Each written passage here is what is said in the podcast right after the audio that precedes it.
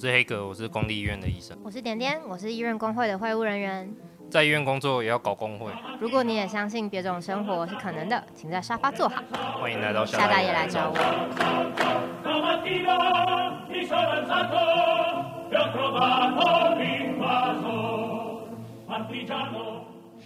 欢迎来到夏大爷来找我哦。今天是三月九号，我是黑格，我是点点。三月九号是什么重要的日子呢？哦，是什么重要的日子？也没有啦，没有什么重要，就是今天我们 CDC 宣布，嗯，轻症的 COVID 病人从三月二十号开始不用隔离。哦，不用隔离了，其实好像可以正式算作 COVID 的一个结束，画下一个句点的感觉。对，我们其实从 COVID 的就开始在台湾很严重的那个时候开始录我们 Podcast 的。哦，真是。一段漫长的旅程，三年了。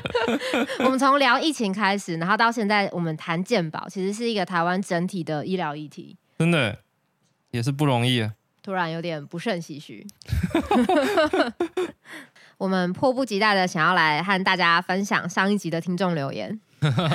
好，你说。我，我迫不及待啦！有听众留言说。点点有点凶的表示，不能理解为何医生买不起房子和鉴宝的关系的时候有点帅。以上，哈哈，谢谢。很值得呼吁，不要再称赞点点。帅吧，帅吧，我也觉得很帅。嗯，好，那还有听众说喜欢从从业人员的角度来看鉴宝。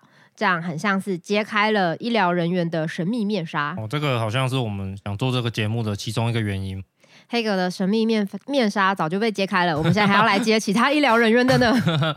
好，那上一集我们做的小民调，我们问的是，我们问非医疗人员对健保有没有什么不满？嘿，如果可以改健保一个事情的话，你会改哪一项呢？嗯哼，那跟大家分享一下，我们收到了一些深入的讨论。嗯，第一个留言来自慕白。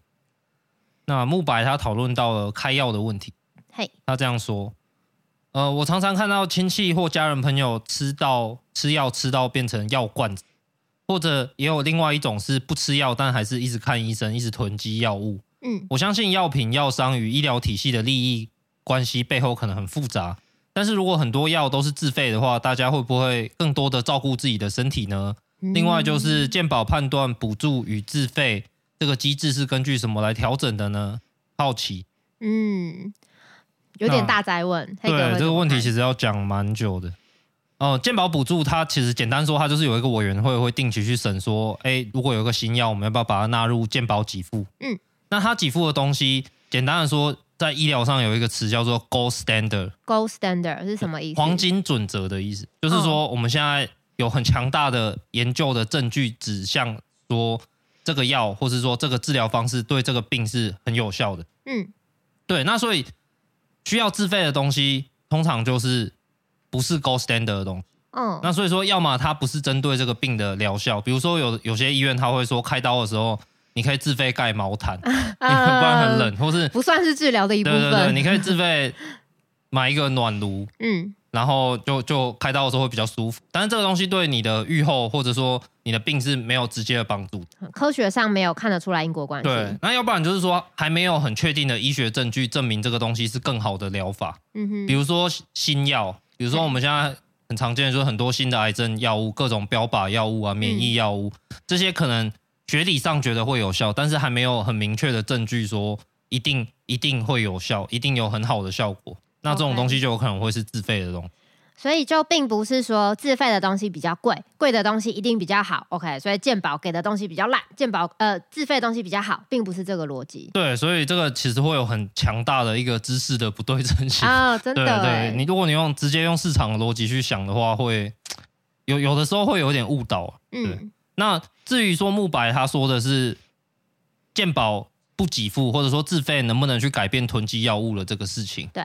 我是觉得有几个思考方向，一个就是有很多人在讲说健保的其中一个改革的方向是保大病不保小病，嗯哼，所以就是说某一些感冒药，比如说普拿疼这种东西，我们就让它自费就好，反正你想吃的话，你去药局买，跟你去诊所也是一样的。对，对，那另外一个方向就是我们之前有讲过的，就是提高自部分负担的事情。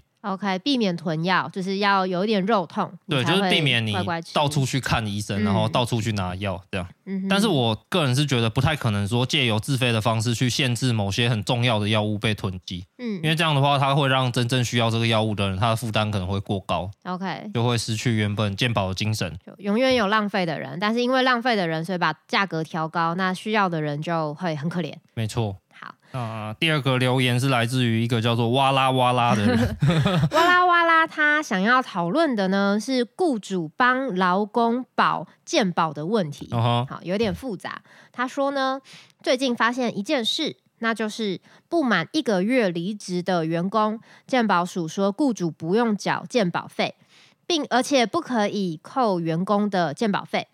然后，但劳保就不是这样规定。也就是说，所以健保署的诠释是在帮雇主降低人力成本吗？新闻稿的标题还说，离职员工权益保障，讲的好像是要保障劳工一样。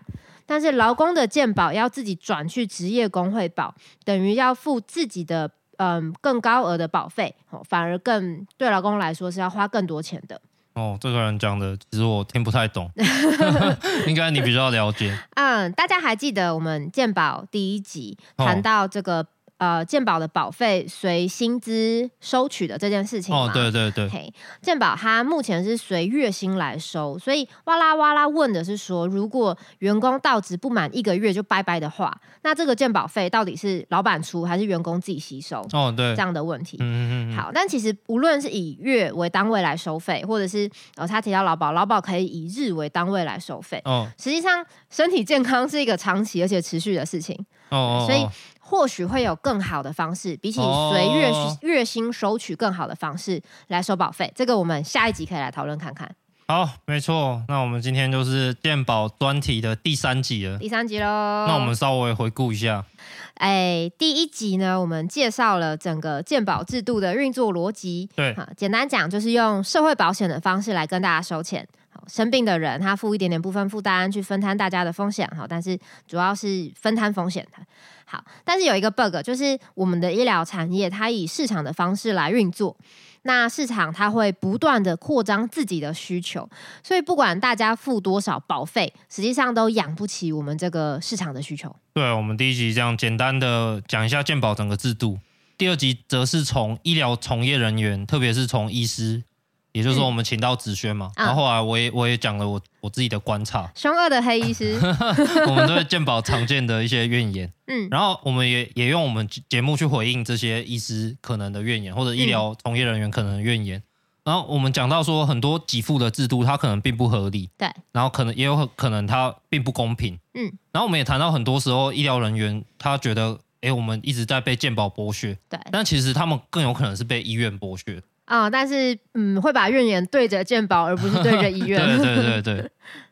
好，那今天好，我们要带大家做一趟健保的小旅行。小旅 行，小旅行，准备搭上时光机吧，各位，系好你的安全带。哦，我们搭时光机要去哪里呢？好，我们搭时光机去的第一站是我们的卫生所。哦，卫生所好像已经很久没听到这个词了，对不对？有点复古感。为什么会想去卫生所？我连 我家附近的卫生所在哪里都不知道。哦，不瞒你说，我我也我也不知道我家附近卫生所在哪里。大家嗯，讲到卫生所，可能嗯想到的是什么旅游啊？哦，经过偏乡啊，或者是山、哦、山上有一些可爱的小卫生所，对，大家会在那边拍个照。但是。嗯，不知道大家有没有一个疑惑，就是卫生所它好像就是一个诊所哦哦，它跟诊所到底有什么差别呢？嗯，难道是卫生所里面的医生长得比较悠哉，看起来比较身体健康吗？但其实台湾的卫生所曾经非常非常的厉害，是后来被阉割了，才变成现在这样子，好像是个诊所的感觉。被阉割了，那所以你说的本来的卫生所它是长什么样子？嗯，好，坐上我们的时光机，各位。一九五零年到一九七零年代呢，这是台，距今六十年前，哎，真的好老。台湾的工卫体系在那个时候是非常厉害的，哦，包含这些卫生所啊，建立了一个基层卫生的医疗网。好，那当时的指导方针读给各位听，大家应该会觉得听起来很正当，但是没有办法想象实际上要怎么运作。当时的方针是预防性的工位建设优先于医疗建设。哦。预防优先哦，医疗是第二哦。不过我们现在也常常挂在嘴边说预防胜于治疗。对对，那他他那个时候就是在讲这样理所当然的事情。他当时是认真的执行预防胜于治疗这件事情。哦，但这主要要回到当时的社会情境跟卫生环境。哦哦哦，一九五零年代，大家想象一下，以预防优先的政策来执行的公卫体系，他们成功的防治了当时横行台湾的各种传染疾病，比如说霍乱、嗯，痢疾、疟疾、日本脑炎、肺结核、小儿麻痹等等。哦，就是。我们传统上说热带医学的很多疾病，对对对。对，对，其实我们在念书的时候都要念这些病，哦、然后念的时候就会觉得很奇怪，因为 根本就看不到，觉得干我屁事，现在已经没有这种东西了，看起来好像很严重，但是根本遇不到。这个就是我们在一九五零到七零年代公卫体系的防疫的防治的成果啊，哦、所以这些所谓的热带疾病现在在台湾是比较少见的。但是到了一九八零年代呢，这个预防优先的政策有一个大逆转。逆转，对，政府开始把更多的资源投注到医疗的部门，也就是说，把各种资源集中起来。然后到了一九九零年代，就健保诞生。所以这其实是一个催生健保的过程。哦，那嗯、呃，健保的创立，它其实反映的是医疗开始蓬勃发展，也同时。有一个东西萎缩了，就是预防医学。哦，所以其实可以这样想象，就是原本在一九五六零年代的时候，我们台湾的医疗资源，我们现在看到的，我们这些医疗从业人员，其实更多的是在做预防，对，以及公共卫生的事情。没错。但是后来在一九八零年代，这个政策改变了以后，嗯、我们就把资源挪到变成我们现在长得像比较像现在这样子，大家就是去医院治病。对，就是这个医疗的蓬勃发展催生了健保，它和我们预防医学的衰落其实是同时发生的事情。但是听起来之前我们成功的阻断了这么多热带的疾病，它的效果这么好，为什么我们要放弃本来做这么好的事情？对啊，非常的问号，为什么呢？哈，其实这这也是要看当时的时代背景，就是到一九八零九零年代啊，传染疾病已经不是当时最大的问题了。哦，挡的挡的差不多了。对，所以当时有一个资源转型。好，那。但与此同时，我们也会觉得工位应该要去转做其他任务，哦、对，比如说，嗯，迈入现代化，我们还是有很多公共卫生的问题啊，慢性疾病、食品卫生、嗯，环境卫生，嗯、或者是职业卫生。嗯、我们之前请邻居陈先生来和我们谈职业、哦、这个职业卫生，好、哦，但是这个转型却失败了，所以工位萎缩了，那医疗蓬勃发展。最后，大家看到的就是一个，嗯，有一个重要的历史时刻，哈，就是一九八三年的卫生所转型，它成为群体医疗中心，把卫生所呢纷纷的医疗化，最后就变得像是诊所一样。对，真是回不去的一个年代啊。OK，但是在全全民健保出现之前，我们大家都听过嘛，看病他不是要卖房子的吗？好惨啊！很多人要卖房子去。治病好像跟现在的美国一样的，真的。那这些卫生所转型成看门诊，大大家怎么会看得起病呢？哦，对，这个也是要回到当时的社会背景来看。哦、嗯，其实当时就有医疗保险。哦吼嗯，台湾其实一直都是有这个医疗保险的。OK，在健保之前就有医疗保险。它是用职业类别来分，所以如果我是农夫，那我就保农保；我是渔民，好，我就保渔保。公务员公保、劳工劳保，其实就是按不同的职业类别来做这个医疗保险分类。嗯，那嗯，当时是想说保障一级产业的劳工啦，吼，但后来出现很多问题，比如说农保比较优惠。好，那我就假装弄到一个，哦、假装我是农夫，去硬是去弄到一个农人的身份。三岁自耕农。三，其实当农夫超潮的。现在，好，Anyway，就是大家就会去去弄这个身份来进入比较优惠的这个社会保险。哦哦哦，那这其实很好笑哎，我们就眼睁睁的看着台湾明明务农的人越来越少。哦结果保农保人越来越多，嗯，出现很多豪华农舍啊，这个幽灵农业人口。嗯嗯、那另外一方面，官方他要去查核到底谁是什么职业，哦、其实非常的花行政成本，真的，对吧、啊？就是这到底他要怎么知道你真是农民还是渔民？真的。所以在这个脉络下，一九九五年的全民健保开办，他就解决了这个医疗保险用职业分类的问题。所以这个剧情就接到了我们健保第一集讲的这个社会保险的制度，对，把社会保险里面医疗的部分全部都整合在一起。嗯，那我们大家可能会想象的画面，或者说我跟点点会想象的画面是：哎、嗯，既然健保开办了，那医院们应该就开始准备张牙舞爪的要吃这些资源了吧？摩拳擦掌，对，摩拳擦掌，看到一大块市场，准备来赚钱喽。嗯嗯。嗯嗯，其实医疗要盈利这件事情在，在呃我们的日常生活中无所不在。哦，现在大家好像理所当然是这样，但最一开始其实不是。哦，在一九五零六零年代呢，当时开办的劳保啊，或者是公保，其实特约的诊所是以公立医院为主。哦，我们现在健保去每一间医院看，基本上健保都都都可以用嘛，不是健保的呃什么特约诊所医院。但是当时只有公立医院和政府办的社会保险是有呃这个联系，是同一个系统的。所以说，你去私立的医院就要卖房子，对，要卖房子。对，也就是说，当时政府透过社会保险制度收集起来的这些资源啊，是偏向公立医院的。嗯嗯嗯，嗯。当时公立医院的床数也比私立医院还多。那嗯，就是这是一个由政府提供的资源之间互相嗯挹注的一个结果。听起来很合理。但是跟现在的情况长得 非常的不一样。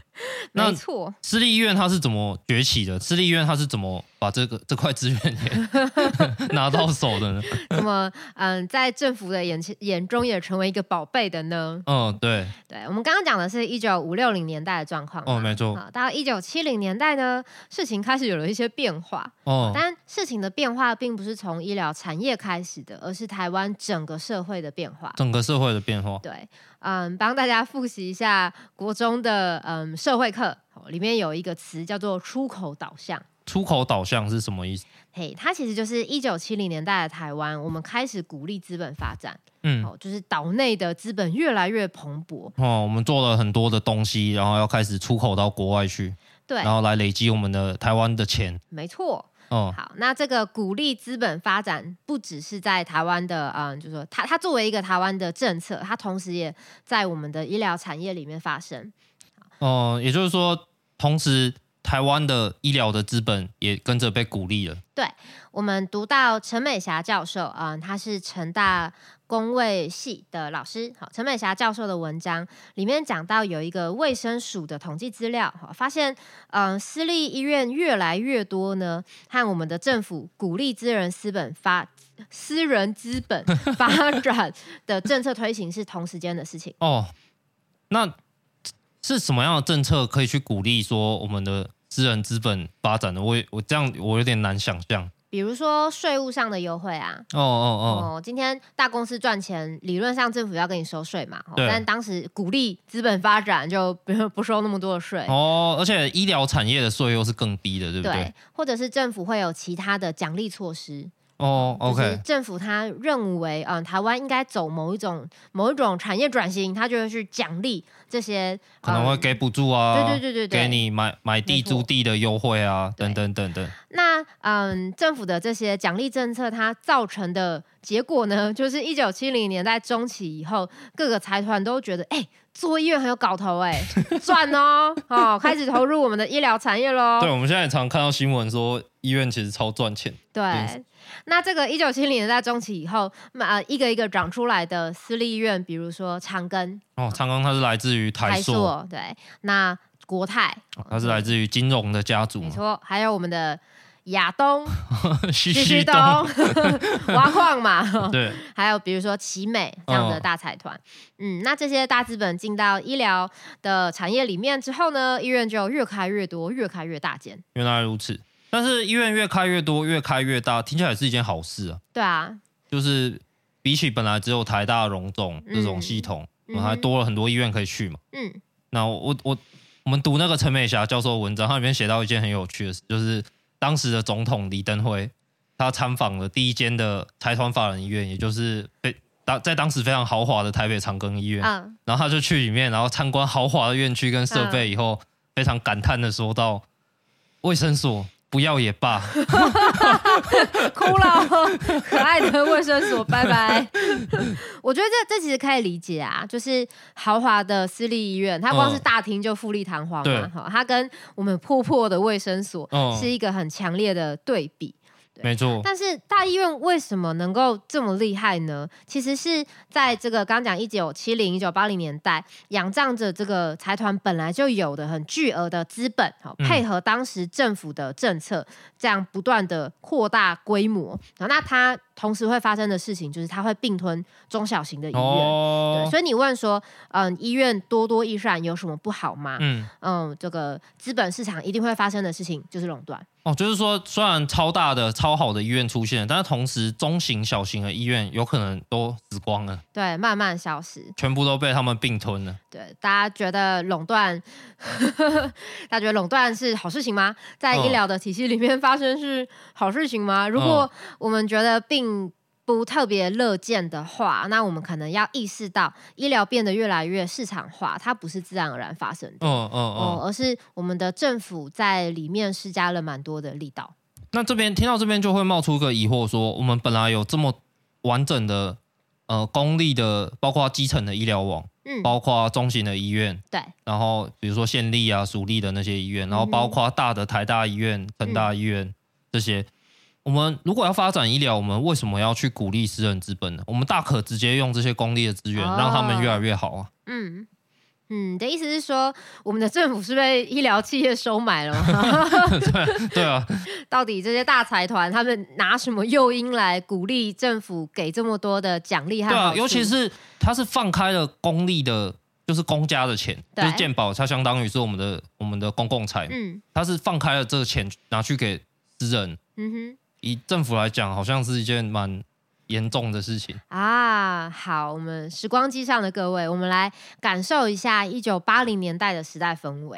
一九八零年代，哦，当时。党国就是一切的神话正在慢慢的崩解，哦、嗯，很多的国营事业被骂说什么迂腐啊、蛮憨啊、冗员、蛀虫、米虫，对，其实现在还在骂。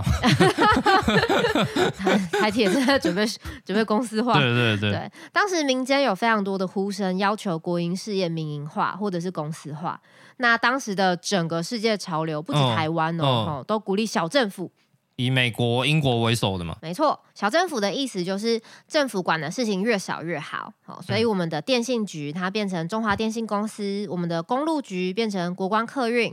好，很多民营的客运它就也会去抢占市场。嘿，那它会发生的事情可能就是偏乡不赚钱的路线。哦，拜拜。因为嗯，公司它势必要以盈利为最优先的考量。没错。嗯，那我们的医疗业也是在这一波的潮流中慢慢变成嗯，从原本的。呃，这个公共的呃社会保险资源是 for 公立医院，慢慢变成私立的医院崛起，然后大家看病流行去私立医院看。OK，在这样的小政府的浪潮中，比如说，比如说你刚刚讲到客运，好，对，像国光客运，现在我们都觉得很烂，都都不想做，对不对？要搭就搭搭那个啊，呃，核心啊，谁要搭？对啊，对对啊，其实大家都搭高铁。抱歉。那。在这样子小政府的浪潮中，公立医院不就变得很尴尬吗？就像国光客运一样，嗯、或者像台铁，像台铁一样，非常非常的尴尬。嗯，对，我觉得可可以想象，就是说政府看到私立医院做的很棒啊，李登辉到长庚的时候，觉得哇，富丽堂皇啊，好，那他就会起心动念要私立医院跟进嘛。哦，对对要公立医院也跟进啊，对，要公立医院跟进。就既然私立医院可以做得到富丽堂皇，呃，民众就是非常的喜欢，纷纷来朝圣。好，那政府就会觉得，哎，公立医院你也要想办法做到这件事情啊。哦，这样要怎么做到呢？他的做法呢，就是给公立医院的补助越来越少。要嗯，他要求我们的公立医院自己想办法。好，要自负盈亏。好，那当医院要自负盈亏的时候，他就一定会去想用什么方式可以比较吸睛，可以比较让我们的民众看了喜爱。好，那嗯、呃，我们政府的做法就是调整对公把公对公立医院的补助，嗯、呃，变得越来越少。那到一九九五年健保开办之后，对公立医院、私立医院的给付更是一视同仁。原来如此，对。嗯就有点接到说，我们做这个节目以来，我们一直常讲到我们在公立医院服务，然后在这边搞工会，然后一直看到这个自负盈亏，对我们来说是一个很沉重的压力。这件事情，那公立医院它为了要跟上这个私立医院的盈利方式。可以举一个例子，就是也跟我们上一集讲到有一点关系，就是马偕医院，它首先它发明了一个叫做案件记仇的制度，对，也就是子轩上一集他深陷其中 无法自拔的这个，一方面觉得自己很穷，二方面又觉得不行啦，一定要案件记酬啦，对对对，对，对，对，就是一个医师奖金的制度。对，那这个医师奖金的制度，可想而知，既然我的钱跟我的业绩是绑定在一起的，嗯、我就要拼命的越做越多，嗯，我就。花在每一个病人的时间上，我就尽量的去减少，来为了看更多的病人。嗯，然后结果其他医院就看到马杰用了这个制度以后，我靠，医生这生产力大增，生产力大增，可以赚好多钱哦。所以私立医院纷纷跟进这个制度，然后之后的公立医院也因为前面的说的政府的制度改变，给的钱越来越少，然后又要自负盈亏，这些压力，最后公立医院也跟进。嗯哼，而且特别是那个时候，医师因为私立医院赚。这样论剑计头赚的钱很多，都跑去私立医院，啊、公立医院也要留人，啊、他只好也跟进这个制度。嗯哼，我觉得这真的很很荒谬哎，就是说当嗯、呃、政府希望公立医院可以做到和私立医院一样的嗯、呃、做。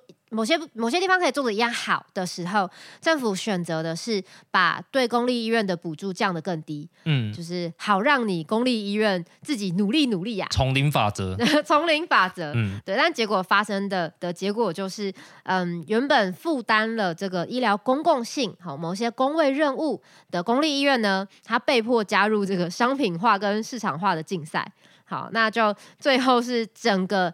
医疗公共性的衰退，真是呜呼哀哉，呜呼哀哉。可以讲一个小故事，就是比如说你讲到公卫任务嘛，在我们医院也常常有这样的任务。最、嗯、最简单的就是什么，那种烟火大会，柯文哲不是很爱办吗？哦，那个就是聚集了一大堆人来看烟火嘛，嗯、然后我们公立医院就必须要派。在那边组一个医疗站，然后就要去那边，然后大家都不想去，因为去那边就等于是压缩到我平常做我的业务的这些奖金的时间，对，大家就会觉得干这个就是一个负担而已，关我屁事。怎么办？我没有办法觉得烟火大会很有公共性哎。那我跟你讲，我去过最扯的是那个警察的柔道大赛。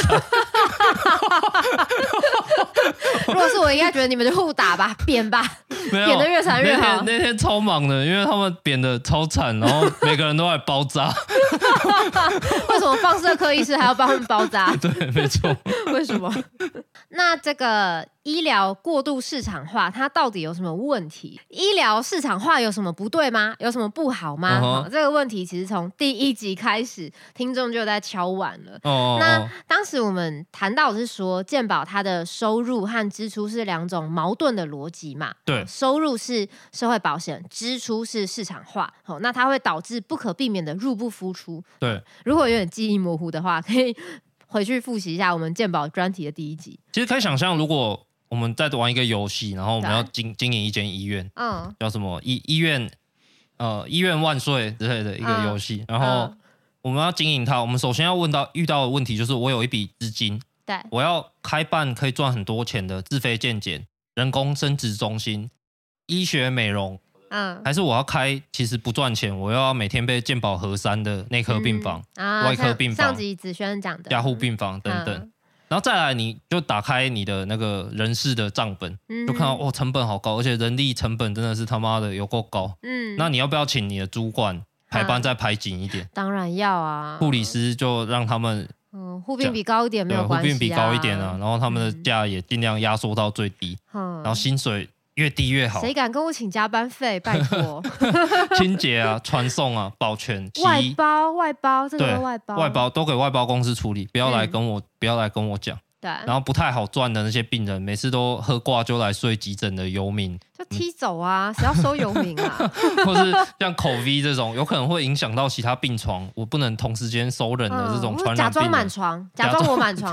对，对，总之就是我想办法，各种各样的办法，我就是要提高获利。嗯哼，这样子。嗯，OK，在这个医院万岁的桌游里面，如果你嗯、呃、想要成为最后的赢家，我们刚刚上面讲的这些事情，你都一定会去做。对，这个其实就是结构的力量。对，这个是资本的力量。好，那其实我们的老听众应该也都听过很多这些故事。对，嗯，这个就是我们夏大业一直在嗯不断为大家报道的第一线发生的事情。我们一直想传达的事情。对，那也就是说，在围观的角度哦，就是嗯，就是我们的职场里面随时可以看到的的发生的事情，就是当我们的医疗走向市场化，好，那好赚的医疗它就会被鼓励。比如说自费健检，嗯，不好赚的医疗，比如说嗯，子轩做的那种开刀啊，对，内科哈，或者甚至我们这个 职业医学不好赚，好、嗯，它都可能会在医院里面被放到一个最边缘的位置。没错，嗯，这个是围观的角度。好，那以宏观的角度来看呢，嗯，这三四十年的变化，我们医疗市场化，它不但像我们节目开头说的，它排挤了预防医学可能的资源和空间，它也会因为资本无限扩张的这个特性，去慢性的拖垮健保。就是我们一再重复的想要强调，不是说这些私立医院。很邪恶，或者是他们好爱赚钱，好坏哦，而是这个资本的力量，或者是我们市场的结构，它会引导大家慢慢往这个方向去前进。好，那本节目。经过一番艰苦的研究，超级艰苦，我们的听众可以 follow 我们到这边也非常的辛苦，谢谢你们。好像终于可以来回答呱呱说医疗市场化到底会发生什么问题啊？Oh, 第一集的时候，呱呱就提出这个问题，呱呱，我们来回答你了，我们来了。对，那第一个我觉得是我们前面一直在讲的医疗市场化，它跟所谓的公共卫生、预防医学、嗯、基层医疗网这些比较公共性的部分，它是有一点此消彼长。我们的医院越开越大，可是卫生所却失去了原本的功能。对，但是这样真正会发生什么问题呢？我觉得大家可能有点难想象。嗯，我就举个例子好了，比如说像糖尿病这一个非常常见，但是非常严重，也耗费了大量的医疗资源的慢性病。阿妈，你的脚为什么没有感觉？它其实除了你去看医生拿药之外，嗯，糖尿病这个病你要控制，有很大的一部分是你必须要知道怎么样的生活方式。可以避免糖尿病，嗯、或者可以让它比较没那么严重。饮食习惯等等。对，饮食包括饮食习惯，嗯、包括运动的习惯，哦、然后包括你要怎么监测，你要怎么吃药，嗯。嗯、这一整套卫教的知识，在我们现在的健保体系里面，如果你去医院，他可能就会派一个叫做卫教师的人，嗯，过来跟你讲，嗯。如果我们有基层医疗网，我们每个人有自己的家庭医师。对，我跟这个医师已经认识了，可能超过十年。嗯，他完全知道我的生活状况，他知道我是怎么运动，对，他知道我平常喜欢吃什么。嗯，然后我现在面临的这个病，他就可以很简单的，或者说不费力气的告诉我这些我需要。而且我也会有相对的信任，我知道这个人讲的是对的。嗯，卫教知识是由一个我认识的医生口中讲出来，还是由一个像机器人一样的卫教师口中讲出来？可能有蛮大的。然后拿着单张叫你自己念。对，那我觉得可能还可以举一另外一个更近的例子是。嗯像 COVID-19 很严重的时候，对，那个时候其实有很多资讯满天飞嘛。嗯、有什么？你你刚刚讲的什么？吃苦瓜可以预防 COVID？对，所以那时候一九二二不是电话每天被打爆吗？对这个其实就是一种卫教。嗯哼，对，所以如果我们有自己的家庭医师，我们有自己。熟悉的卫生所，嗯，它其实可以很简单的就传递给我们说正确的资讯。我们现在对 COVID 的了解是怎么样？嗯、得了也不用太担心。嗯、那如果隔离的话，我们应该要怎么样？嗯、而不会像那个时候那么样的混乱。嗯，对。所以我觉得第一点，医疗市场化造成的问题就是我们没有办法，我们失去了这种。等一下，猫咪踩上我们的录音台，好好好，解决了，问题排除。臭猫，对，好，回回来，医疗市场化造成的问题到底是什么？嗯，对，我觉得是我们避免健保不断飙升的，其实一个根本方法是预防。对，我们去过一个比较健康的生活，吃比较健康的食物，针对我们的身体状况去做调整。嗯，但是呃，医院的发展却让这件事变得很困难。啊哈。我们的基层医疗网消失了，我们的预防医学消失了。嗯，我我可以讲一个数据，就是在我们的医疗部门不断扩大，公卫体系萎缩，我们投入医疗的所有经费里面，九十趴是花在医疗部门，嗯也就是健保给付，也就是医院，嗯也就是嗯嗯嗯开药、手术这些。嗯，但是公共卫生预防的支出只占百分之三点八。太少了吧？百分之三点八。对，再更进一步的讲，这样比美国还少。你说这个比例比美国低吗？，对，我们比这个 以私疗、私人医疗嗯，为黄金准则的美国 还要还要少。说好的预防胜于治疗呢？对，说好的预防胜于治疗呢。嗯。OK，那这个就是我们呃医疗走向市场化的第一个问题。好，我们的这个公共卫生的萎缩，慢性的让大家越来越不健康，然后健保要花更多的钱来治疗我们这些不健康的人类，然后我们又喊说健保钱不够，听起来变成一个永动机。真的哎，这是一个令人不愉快的永动机。对，然后第二个其实就是我们也一直一直在讲的，就是呃，全民健保它建立在台湾医疗产业之上，嗯。然后台湾医疗又是一个极度商品化、市场化的运作的话，这个资本它为了要获取利润，嗯，就会不断的扩大，对，然后不断的扩大我们这个在医疗机构在强大的竞争压力下，嗯，一定会疯狂的压低人力成本，一定的啊。然后疯狂的扩大需求，没错，扩大客源，然后刺激需求，嗯甚至创造需求来赚取最大的利润。这个时候，我们的健保是永远也跟不上这个资本扩张的速度。对，这个是我们一再提的。进入医院万岁的系统之后，就是全体一起拜拜。医疗市场会一段，因为一直扩张，导致拖垮健保，这个就是我们认为的第二个问题。，对，好，我们的第三个问题是什么呢？我觉得这第三个可能有一里面有很多是我自己的诠释，或是你的情感？对，或是我的情感，对，嗯，因为我自己在公立医院工作，对所以我们刚刚有讲到说，公立医院，呃，在一九八零年代、一九九零年代，政府开始不断的把补助收回来，嗯。然后要你们自负盈亏，嗯。要你们加入这个市场竞争，要公立医院变得越来越有竞争力，嗯。这样造成了什么问题呢？对，没错，它是市市场竞争，它是一个很有效率的制度。嗯，但是我认为公立医院它原本的任务应该是要去补足市场医疗市场化没有办法顾到的那些东西，啊，就像是是刚刚讲的预防医学，嗯，像是刚刚讲的公共卫生，嗯然后基层医疗。嗯但是要我们一起跳下去竞争之后，嗯，我们连公立医院都没有办法去补足这个东西。嗯哼那也就是说，呃，我们像我在公立医院工作，我本来就有某种程度的理想性，嗯我我想要为公共做 做一些事情，但是整体的气氛却是要我去执行公卫任务，好像是在剥夺我一样。更进一步来说，我们医疗人员的尊严，比如说劳动权益，嗯。我们公立医院如果不加入这个市场竞争，政府给予补助的话，我们说不定可以在市场起到一个标杆的作用。啊我们可以有一个合理的待遇，比如对。说我们的护理师，我们的呃，像我们最近在抗争的那个病房助理，嗯。应该要有一个好的待遇，嗯哼。来怎么说呢？某种程度的去矫正这个市场机制会造成劳动的恶化，劳动条件的恶化。对，对，然后这些不管是公共卫生的任务啊，然后或是我们公立医院可能要有的对公共性的理想性，嗯然后或者是对于劳动市场的矫正，就这样子也跟随着加入市场竞争而一起消失 了。对真是呜呼哀哉啊！对嗯，我觉得这个其实是我们我们一再谈的，希望公嗯、我们希望公立医院可以有一些作用，但它无法有发挥这个作用背后的根本的原因，其实就是整个医疗产业的市场化。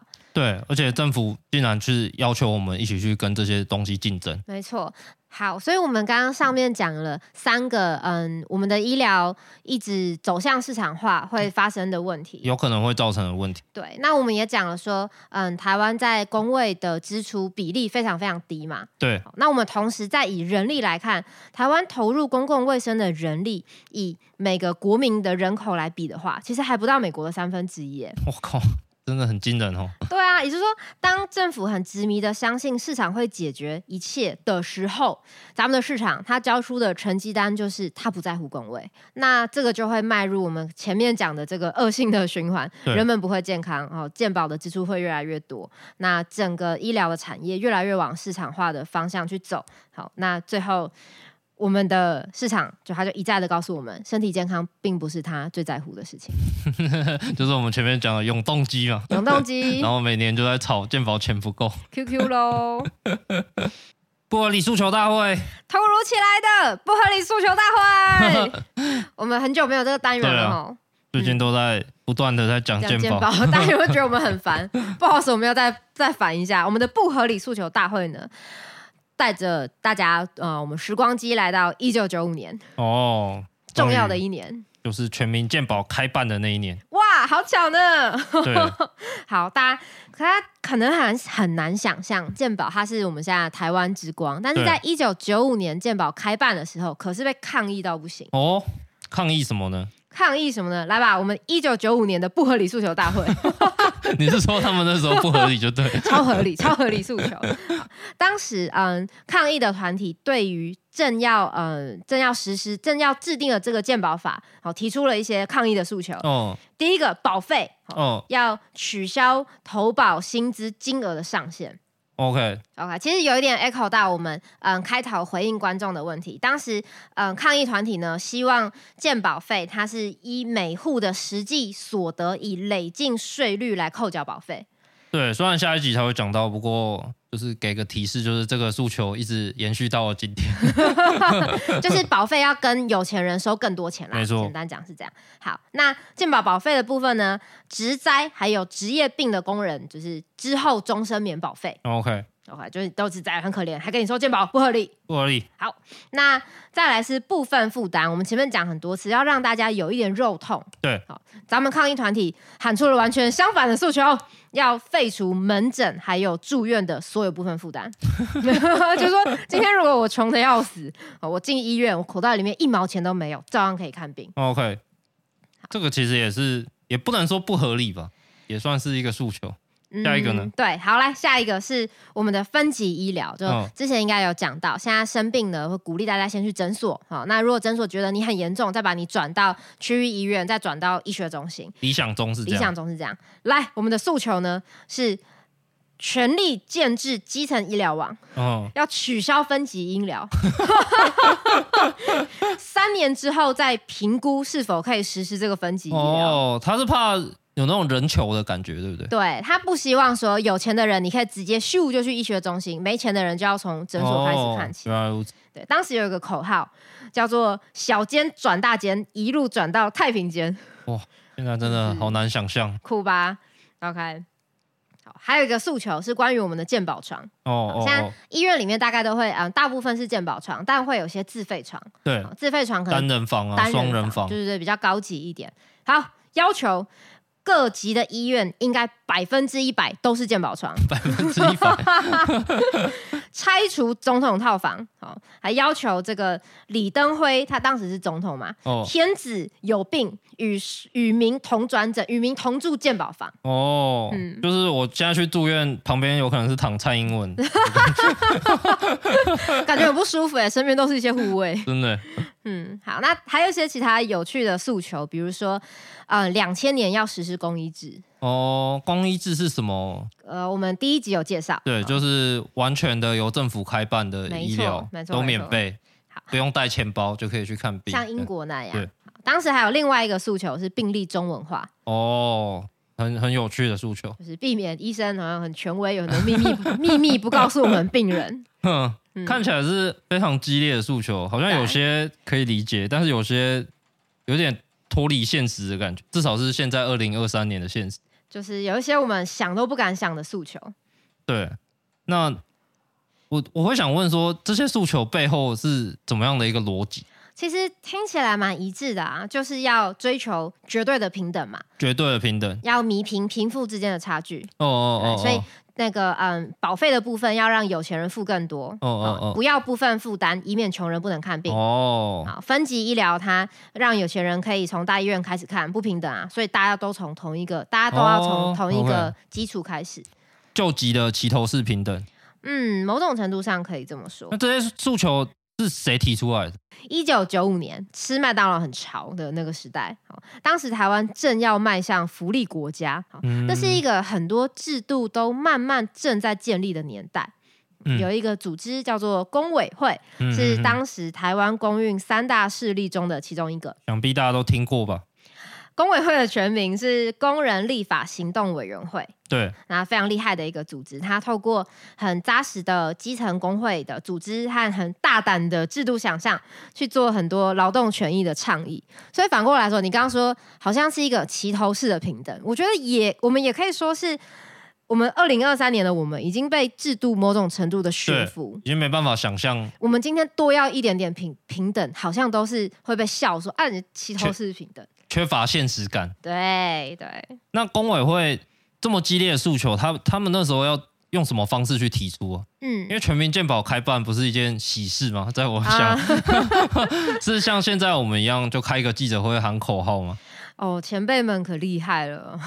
当时，嗯，秋豆，哦，秋豆也是历史悠久。对，秋豆哈就把健保法骂了一遍。一九九三年的秋豆就有一个诉求是，嗯，劳保健保，健健人的健，劳保健保，医生赚保，工人不保。哦，哎，就是这个用这个口号把刚刚的诉求喊出来，医生赚保，工人不保，非常的尴尬。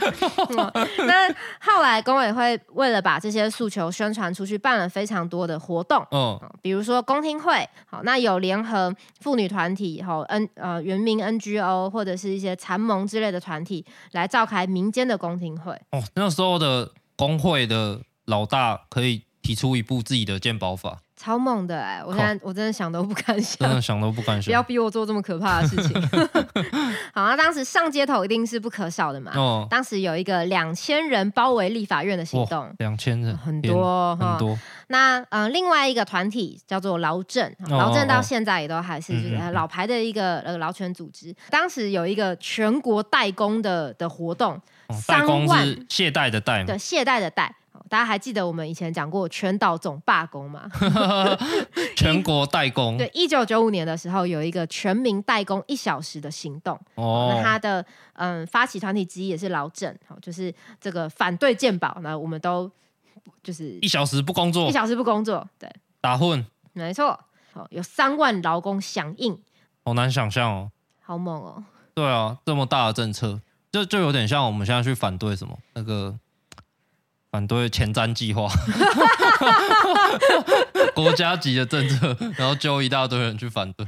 好了，那我们这一集就差不多到这边了。嗯，我们最后还是来一下小民调。小民调，本集我们想问问大家说，你想要有家庭医师吗？家庭医师吗？我们刚刚讲的糖尿，呃，如果你有糖尿病，他可以长期追踪你，他可以认识你，嗯、可以好好和你卫教的家庭医师。对啊，有什么健康的问题都可以问的家庭医师。嗯，那请大家写我们的读者信箱，回答我们的小民调哦。大家期待我们下一集将是鉴宝系列的最后一集。嗯、一集哦，好嘞。那讲一下本集的资料来源。OK，本集资料来源呢是陈美霞老师的一个一本论文，非常重量级的著作，它叫做《台湾公共卫生体系市场化与医疗化的历史发展分析》。嗯，还感谢某一位工会的伙伴。陈俊友整理了工委会反健保行动啊，谢谢陈俊友同学。那还有简述台湾医疗公共性的建立与式微啊，这是陈柏勋医师的文章。对，就到这边喽，感谢大家。嗯，感觉感谢大家陪我们到这边，还有一集，加油！漫长的旅程，我是黑哥，我是点点，本集一样由无敌后制。